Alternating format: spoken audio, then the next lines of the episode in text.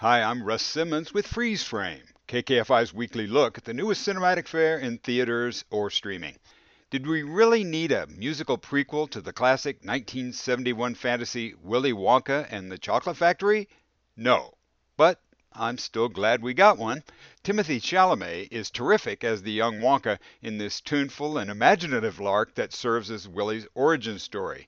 Yes, it's corny and old fashioned, but it's also visually creative, funny, and occasionally touching. It lacks the caustic edge that was the hallmark of author Roald Dahl's original story, but writer director Paul King, who's best known for the acclaimed Paddington movies, has delivered an entertaining Christmas present suitable for family audiences. It's taken 23 years, but the folks at Aardman Studios, home of Wallace and Gromit, have finally delivered a Netflix sequel to their fowl 2000 comedy, Chicken Run. Chicken Run Dawn of the Nugget pits a comic group of feathered friends against a high-tech outfit bent on turning them into fast food entrees.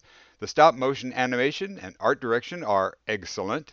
It's all very silly and lacks the wit of some of Aardman's other movies, but it's adequate fast food entertainment for the kids. Mark Wahlberg and Michelle Monaghan lead the cast in the Apple TV Plus action comedy The Family Plan. Mark plays a Buffalo car salesman and father of three who was once a covert assassin. He takes the fam on a trip to Vegas in an attempt to protect them while he confronts some nefarious forces from his past. The plot will give you flashbacks to any number of other movies with similar setups.